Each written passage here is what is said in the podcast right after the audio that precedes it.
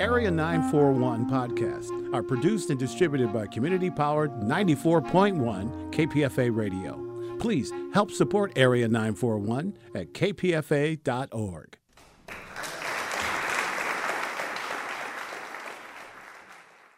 I'm Richard Wolinsky. This is KPFA's Bay Area Theater Podcast. My guest is Liz Diamond, who was the director of Father Comes Home from the Wars, parts 1, 2, and 3 by Suzan-Lori Parks. Liz Diamond has been teaching at the Yale School of Drama and resident director of Yale Rep since 1992, chair of the directing department at Yale since 2004, a former Peace Corps volunteer, and founded a theater company in Burkina Faso, which I assume is still going on. It is. Co founded would be more accurate with my colleague Prosper Compaore, who had started a theater company in the capital of Ouagadougou, where I also lived. I was teaching English as a foreign language, as many Peace Corps volunteers with liberal arts backgrounds were doing at the time. I was an amateur of theater, a lover of theater, I had spent virtually all of my free time making theater as an undergrad, although I seemed to ignore that fact. I was convinced that I was destined for, you know, some sort of, I had vague notions of a career in foreign service or international organization work, NGO kind of work. But yes, I had the astonishing good luck to meet Prosper and to make friends with lots of young people in Ouagadougou who were themselves really excited about what it meant to be a 20 year old country formed by fiat from the end of the you know French colonial period. And how do you create a national cultural identity in a country the size of Colorado with 36 distinct languages? You know the only lingua franca of the lettered class is the colonial language which was French. So it was a fantastically interesting time to be there, to be young, to be absolutely convinced that theater had a social role to play in forging civil society and, you know, surrounded by equally idealistic and energetic kids. Liz Diamond, we'll get back to that and bring it into the relationship between that work and your theater work over here.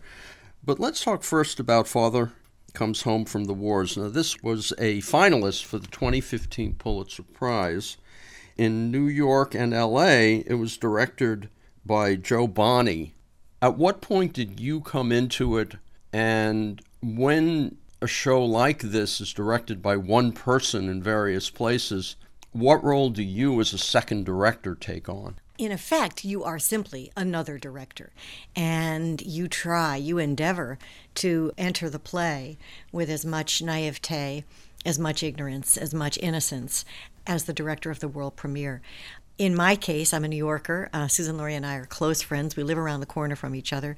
I know and have enormous respect for Jo Bonney, whose work is terrific, and whose New York production of this play was excellent. It was a lovely production. I did see it. I did so at the time not really knowing for sure that I was going to do the Yale and ACT production, but in love with the play and eager to do it. And I guess I've always thought that when you're not doing a first production of anything, whether it's Hamlet or Father Comes Home from the Wars, you are entering into a conversation with past productions. And that part of your task as a director is to not so much, you know, wipe the tape clear in your head as let that sort of settle back somewhere in your unconscious and visit the play fresh and make it your own by virtue of the completely new and unique circumstances in which you're doing it. Fortunately, Jo did not direct this in a proscenium house on a huge epic operatic style stage, but rather in a lovely intimate thrust stage in New York, which called for a, a very different approach from the approach demanded by the Geary Theater here and the theater at Yale Rep. When it's being done in a thrust situation, there's less need of sets. Is that part of the issue? It has to do with scale. The thrust stage at the Anspacher at the Public Theater in New York is, I don't know what the footprint is, but it's quite small. No actor is ever more than, I don't know, 30 feet from a spectator. It calls for a kind of depth of field, a great deal of movement and interactivity among the actors on stage. The proscenium is a more presentational form. The scale of the stages on which this production has been set is is huge. Fortunately, I think the play actually is epic in scale. I was glad to have these stages to work on. One of the issues that Carey Perloff has mentioned several times about the Geary is because it's so high up and people up there need to see what's going on, it creates an issue where if you're making it for the topmost row, it may not look quite as good down below because some of the subtlety will be lost. So you have to balance the height mm-hmm. with what you're doing on stage. That's perfectly true. It's interesting because I've sat all over the house in the course of previews precisely to check that, you know, both on the audio track and on the visual track to get a sense of what kind of an experience the spectator is going to have. And what's interesting is that you will see a different show from the second balcony than you will from the orchestra. There's no question about it.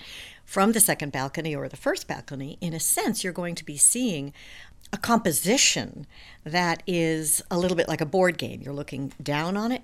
And so, one of my fun challenges in composing the, the movement and the uh, scenography for this was to make sure that it felt good and strong and dynamic in terms of depth of field, in terms of movement patterns that would be pleasurable and contain content, narrative content, when seen from above as when seen from dead on. And it's interesting because, you know, I often say to my students, no matter what stage you're, you're staging on, it's really a good idea to imaginatively suspend yourself from the ceiling and look down at your composition because you don't want it to be flat no matter what. Even if you're doing it in proscenium and everybody's sitting in the front row, you've got to create spatial dynamics in depth. So doing that here has been part of the interesting, fun challenge.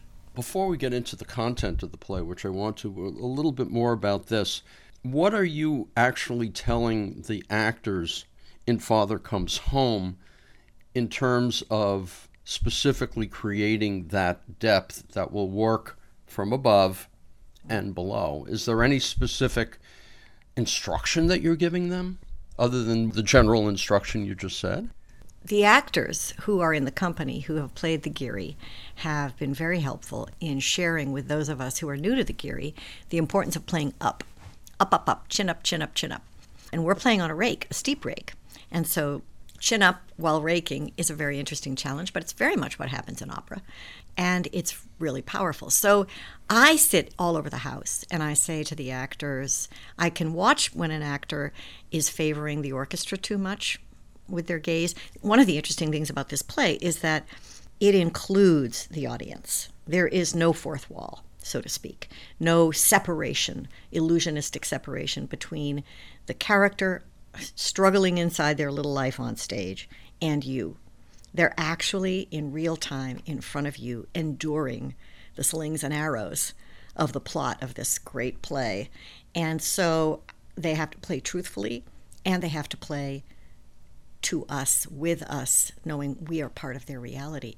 So they are playing a lot of their text directly to the house but they have to share it. They have to share it with the orchestra, they have to share it with the balcony, they have to share it with the second balcony, they have to, of course, play truthfully to one another. It's all about dosing it. And God knows I don't micromanage the actors. They're too good for that. And that would drive them stark raving mad if I did. But I do remind them. In my head, I'm saying, oh, it's kind of more like opera, even though there's no singing necessarily, or there may be some in this show. Something like Angels in America would do the same thing, I would think. There is in both Angels in America and in this play, in a sense, the actor's assignment is kind of Brechtian, to use a theater term, which is to say that the it's it's the actor as storyteller, or even more aptly, perhaps in the case of this play, the character as storyteller. The character is in struggle. The character will suffer, and the actor must portray that suffer with the visceral, lived sacrificial truth that an actor performing Greek tragedy would. I think when you walk off that stage, when Hero and Homer and Penny and all of the rest walk off the stage at the end of a performance, they will have and should have it's it's a I think of the actor's task as an expenditure of soul that an actor is an athlete of the imagination. In this play, you have to both live truthfully in the given circumstances, experience what the character is going through, endure it, bend your soul in the process, and engage directly as a storyteller with the audience. Liz Diamond, going back to Brecht, which they talked more about the fourth wall in those cases, but it's sort of similar, and it's more what theater is doing these days, I think, than it did in the past or not? Well, I think Suzan-Lori is a great storyteller. She performs herself as a band leader. She's got a little, you know, a band and she plays the guitar and the banjo and she sings. I think she's always understood instinctively and intellectually that the audience is always there. In a way, I, I suppose I'm, I'm a little uncomfortable you know, slapping a label like Brechtian on her work because I think it's Suzan-Lori Parksian because it's seamless the actor's relationship to character and to audience. It's a seamless whole, and in a way, it's uh, it's ancient. Speaking of ancient, Liz mm-hmm. Diamond, when we go back to the template of Father Comes Home, we're looking at the Odyssey. Mm. Uh, I mean, obviously, if people didn't get that, they got that by the names of the characters. Not too long ago, over at Cal Shakes, there was another production of a different show that was focused on the Odyssey. It was called Black Odyssey by Marcus Gardley. Here we are two or three years later, and we're seeing the same template being used again with the African American experience. I would caution to describe the Odyssey as a template for this play.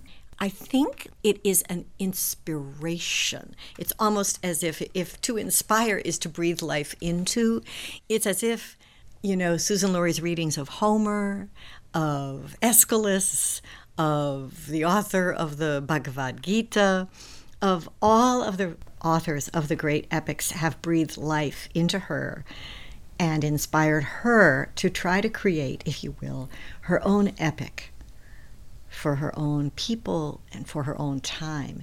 She mines all of those texts in one way or another for this story the great combat that takes place, uh, the great argument that takes place in the Bhagavad Gita, is in a way in the DNA of the great quarrel between Homer and Hero in this play.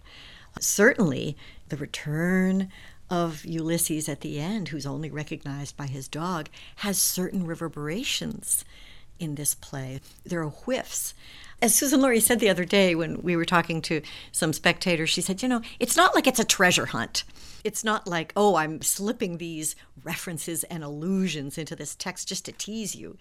It's simply that they've inspired her to create a, I think, an astoundingly original and amazingly powerful contemporary epic that I think has legs to last a very long time. It's apparently and I've read different things, either the first half of a longer project or the first third of a longer project. Or the first fourth. I mean, she recently very teasingly said to me, up to 12. A while ago, it was the first three parts of a nine part epic, but it does seem to operate in threes, which is interesting. I think, and I, I hope others respond the same way, there's enough material embedded in this first part of the epic, you know, the parts one, two, and three, to carry a writer miles and miles and miles. You're listening to an interview with Liz Diamond, who is the director of Father Comes Home from the Wars, parts one, two, and three at ACT. For more information, you could go to act sf.org. These three parts, they're not quite Act 1, 2, and 3, but they're also not quite three separate plays. Correct.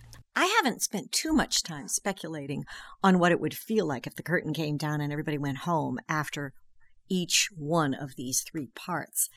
There's really rich and satisfying and devastating storytelling in each one. And I think probably the answer is you could, but the whole is so much greater than the sum of the parts. I can't imagine not wanting to see them integral. Did Suzan-Lori Parks make any changes between the earlier version and this? Uh, no, the script is intact. Suzan-Lori is a really generous collaborator. I mean, I worked with her way back in the beginning of our mutual careers. I think we did a lot to shape one another's ideas about theater. I know she did me and mine. But coming back to work together after many years of working with loads of other collaborators, one of the things I'm joyfully reminded of is how generous she is and how open she is and how frankly relaxed she is about the process. And now, of course, she's so seasoned. She's had a flourishing career for a long time that she really understands process and is patient with it.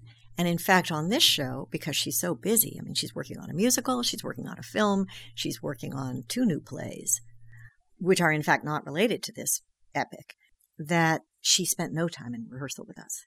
And I found that a okay. We had meetings together in New York, around the corner from our houses, and we hung out and talked and talked and talked, and I would bring questions to her. But honestly, this play is so sturdy. It is strong. And if you work hard and dig deep, it gives itself up to you. The play was written and performed during the Obama years. Now we're in, God help us, the Trump years. When you're taking a play that was written and performed three, four years ago, and you're performing it now in a completely different political environment, are you looking at the play in terms of your direction any differently than you would have if this were done three or four years ago in a different political environment? I think at the heart of this play is a question, and it's a question for all of us, which is what does it truly cost to be free? Which is a kind of tantalizing paradox, right? I mean, should freedom cost anything? But it does in our world, and it does for everybody. But this story set in the Civil War period, featuring a community of enslaved people, African Americans, that question is particularly piercing and penetrating and urgent. And while I have to believe that during Obama's presidency, particularly in the later years, when the Black Lives Matter movement bloomed after the tragic murders that were just part of a long, horrifying continuum it's gotten worse, much worse, much worse. And so when the colonel comes down stage with his white plume and announces how grateful he is to be white and what salvation that offers him in this world, I think the chill that it produces in a contemporary audience and the kind of shameful recognition may well be a little more profound even than it was as recently as three years ago. And so, for you as a director, it isn't necessarily that you're going to change anything, but in viewing it yourself, in working on it, you're going to see those elements magnified.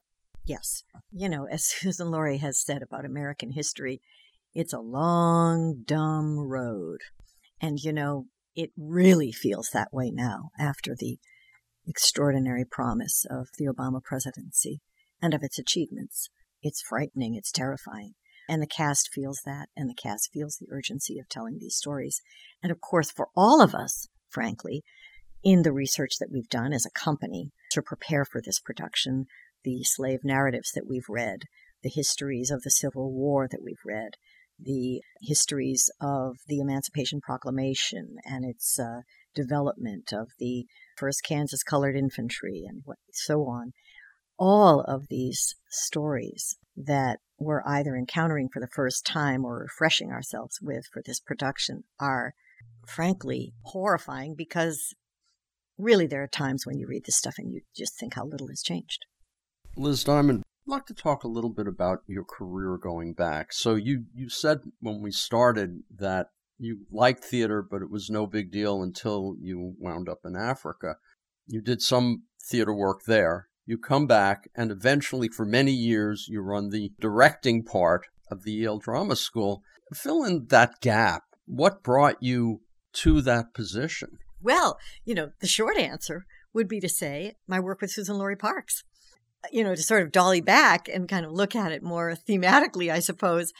I, I guess I never thought of myself as pursuing an artistic life because I didn't know how anybody did it.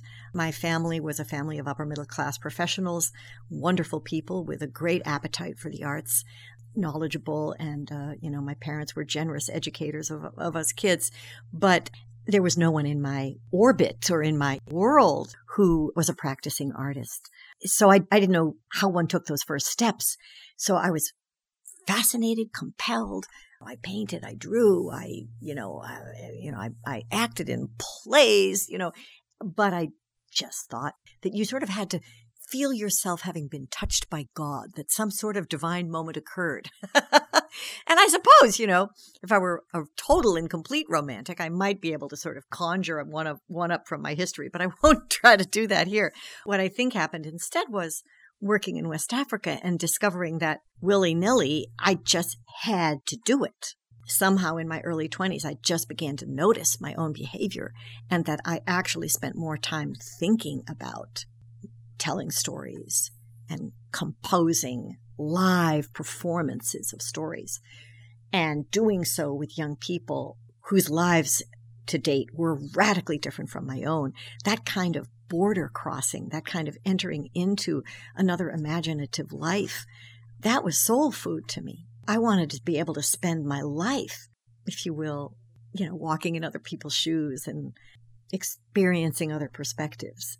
I just thought that was the most meaningful thing I could do with my life. And so I decided to go for it as a director. And I came back to New York City and I got into the School of the Arts at Columbia University, where I earned my MFA. And I sometimes joke, I sometimes think they were taking warm bodies at the time. I didn't really know stage right from stage left, but I had been making theater, you know, traveling all over this very small poorest country in the world at the time in a bush taxi with a bunch of colleagues making plays in villages. But somehow I think a core competence had developed, you know, an ability to work with people and make stuff up and compose stories and make them fun and visceral and so on that served me well as I began to work in the much more structured and how to put it siloed world of the American theater where designers design and directors direct and actors act and so on and so forth and producers produce. But, you know, coming out of school in 1984, I just started doing what a young New York director did at the time, and which they still do, which is to scramble to get my work produced by any means necessary in basements downtown. And eventually, you know, I started working with playwrights my own age, and um, and that's how I met Suzan-Lori. In 1988 and 1989, uh, I did the world premiere of Imperceptible Mutabilities in the Third Kingdom, at a small former parochial school in downtown Brooklyn, which had been taken over by this brilliant genius, impresario, and painter, visual artist named Greta Gunderson for the Brooklyn Arts and Culture Association. And she had turned it into this very sexy, happening gallery and performance space. And Mac Wellman, who was working with her to find young writers and directors and uh, you know artists to populate the season, and I had been doing some work at Baca Downtown so they put us together. So this is the late 80s. The feminist movement, second wave feminism, had begun to stall.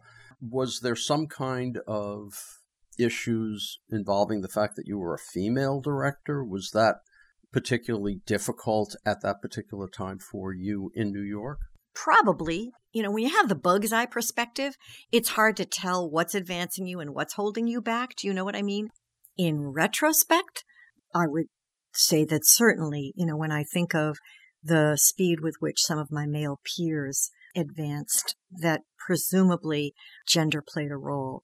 I would also say that my champions early on were often female artistic directors. Ellen Stewart of the great legendary Ellen Stewart of La Mama gave me really my first gig. Jean Passanante, the founding artistic director of New York Theater Workshop, Julia Miles, the founding artistic director of the Women's Project, Greta Gunderson at Baca Downtown, all of these really amazing women who were fighting probably a crazier fight than I had to fight because they were trying to run institutions with boards of directors. they took a risk on me. They said, We think you can do it. And then there were some amazing guys. Mark Russell of PS 122. So Suzan-Lori and I did Imperceptible Mutabilities in the Third Kingdom. We pooled our money to do it. I mean, it was crazy. We got an 11 p.m. slot at Baca Downtown, performed it for like, I don't know, four weeks over the weekends. And suddenly, suddenly, it was a cult hit. And people started coming and writing about it, and everything from the Village Voice to the New York Times to the Boston Globe and scholarly journals, you know, wanted to interview us and this and that. And the end of that year, it won the Best New American Play Obie Award, and I won the Obie Award for Best Direction, and some of our cast members won awards. And that absolutely was catalytic. Interestingly, because I think her work was viewed as quite challenging and hard to penetrate by some readers, you know, in literary departments across the American theater landscape. It wasn't like it was picked up, you know, within 30 seconds and done the way some hot new plays were. But she was absolutely seen as a breathtaking talent, and she began to get commissions. And it was Stan Wojewodski, the then dean and artistic director at Yale School of Drama and Yale Rep, who was the first, I think, major artistic director in this country to say, Come on up, let's do it. And he brought Suzan-Lori up to do The Death of the Last Black Man in the Whole Entire World. And he asked her who she wanted to work with, and she said, Me. And so the two of us found ourselves for the first time with real budget. And that's where we met the great Ricardo Hernandez, who did the set here at the Geary for this production, who is now my colleague uh, on the faculty at the Yale School of Drama and who is a genius set designer. Well, obviously, along came Top Dog, Underdog, and then she wrote a novel that I interviewed her for. Oh, wonderful. But at your end, you had to make a decision at a certain point. Do you want to move in the realm of artistic director or traveling director, or do you want to teach? How did that decision come up, and was it an easy decision? Some listeners may sort of see gender playing a pretty major role in my thought process, but around this time, and we're now in the early 90s, you know, it's weird, and maybe this happens in many fields, but you can go from feeling yourself to be pretty much of a non-entity on nobody's radar to being, you know, what some would call an overnight sensation. And of right. course, you know, in your heart of hearts, you're thinking, yeah, this took like, you know, eight years of slogging, but whatever, you know, when it happens, it's kind of a kaboom moment. And it is true that it was in this period that suddenly I was getting calls to work at major theaters all over the country. At the same time, I was trying to have a kid. I wanted to be a mom. And I was very reluctant to travel.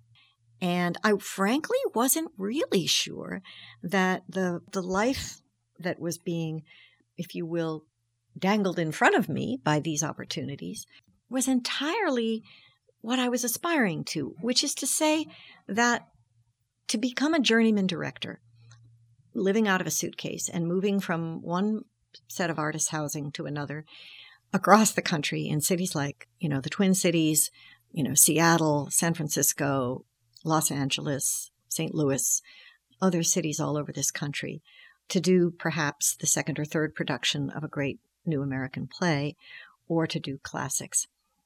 Artistically, I think that can be an extremely rewarding life for a certain period of time it can be fascinating to try to integrate yourself into a new institutional culture.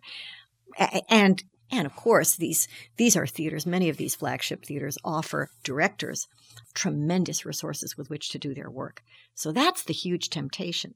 But there's also a sense of not, in a way, putting down kind of long term roots that will perhaps allow you to make a contribution that sort of extends beyond closing night of your project. And some part of me, even though it was probably nothing I could verbalize at the time, I think felt that it wasn't quite right, even though I was also enjoying the art. So what happened was this.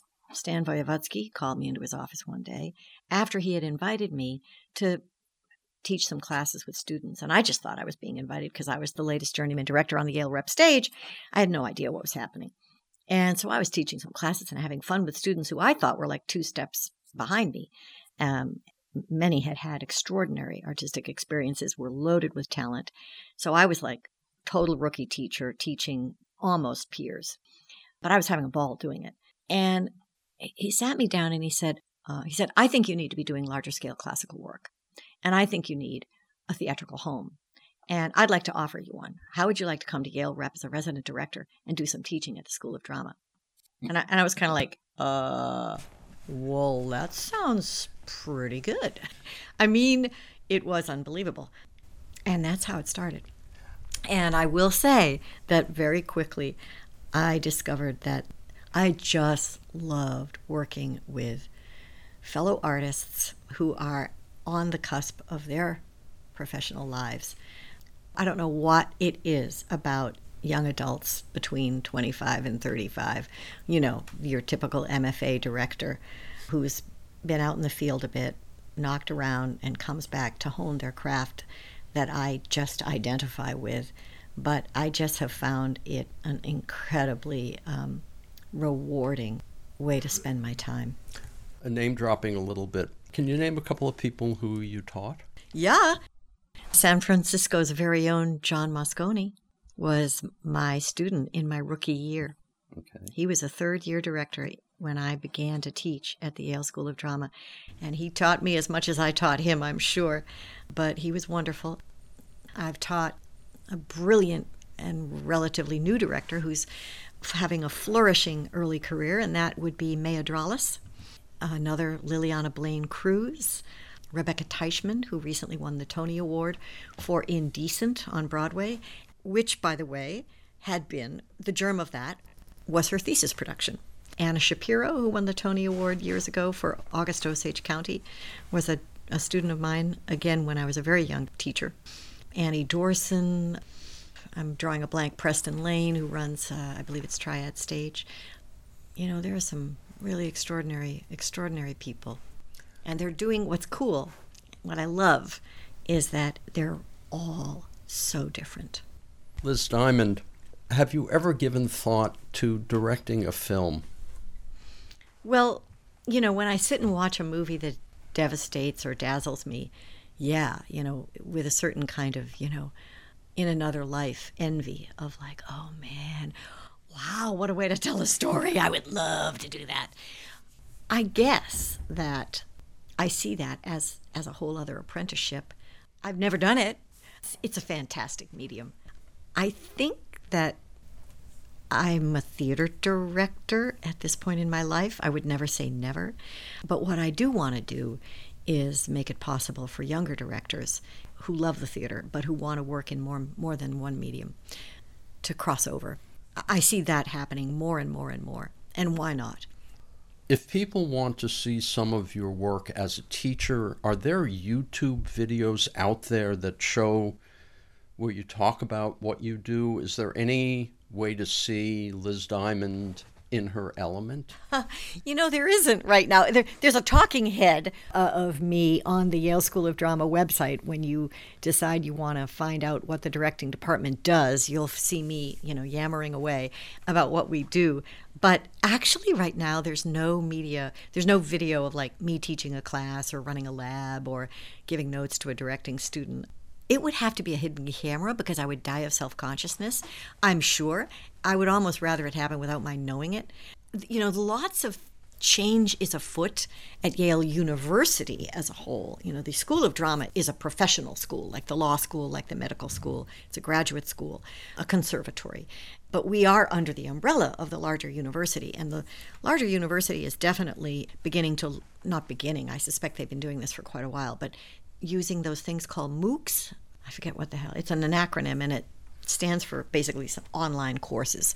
There's some of that going on, and I believe our school has been invited to do that. And I think one of the courses that may go online will be a survey of drama and theatrical history.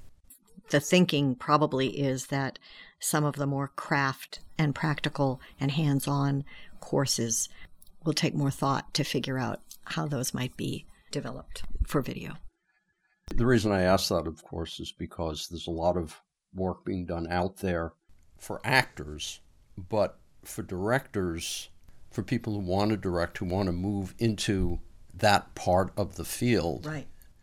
You don't have that. You maybe Right. there are some books, but that's about it. Yeah. I think there are a few books. I think one of the better ones is Katie Mitchell's The Craft of Directing. It's an extremely practical and thoughtful book.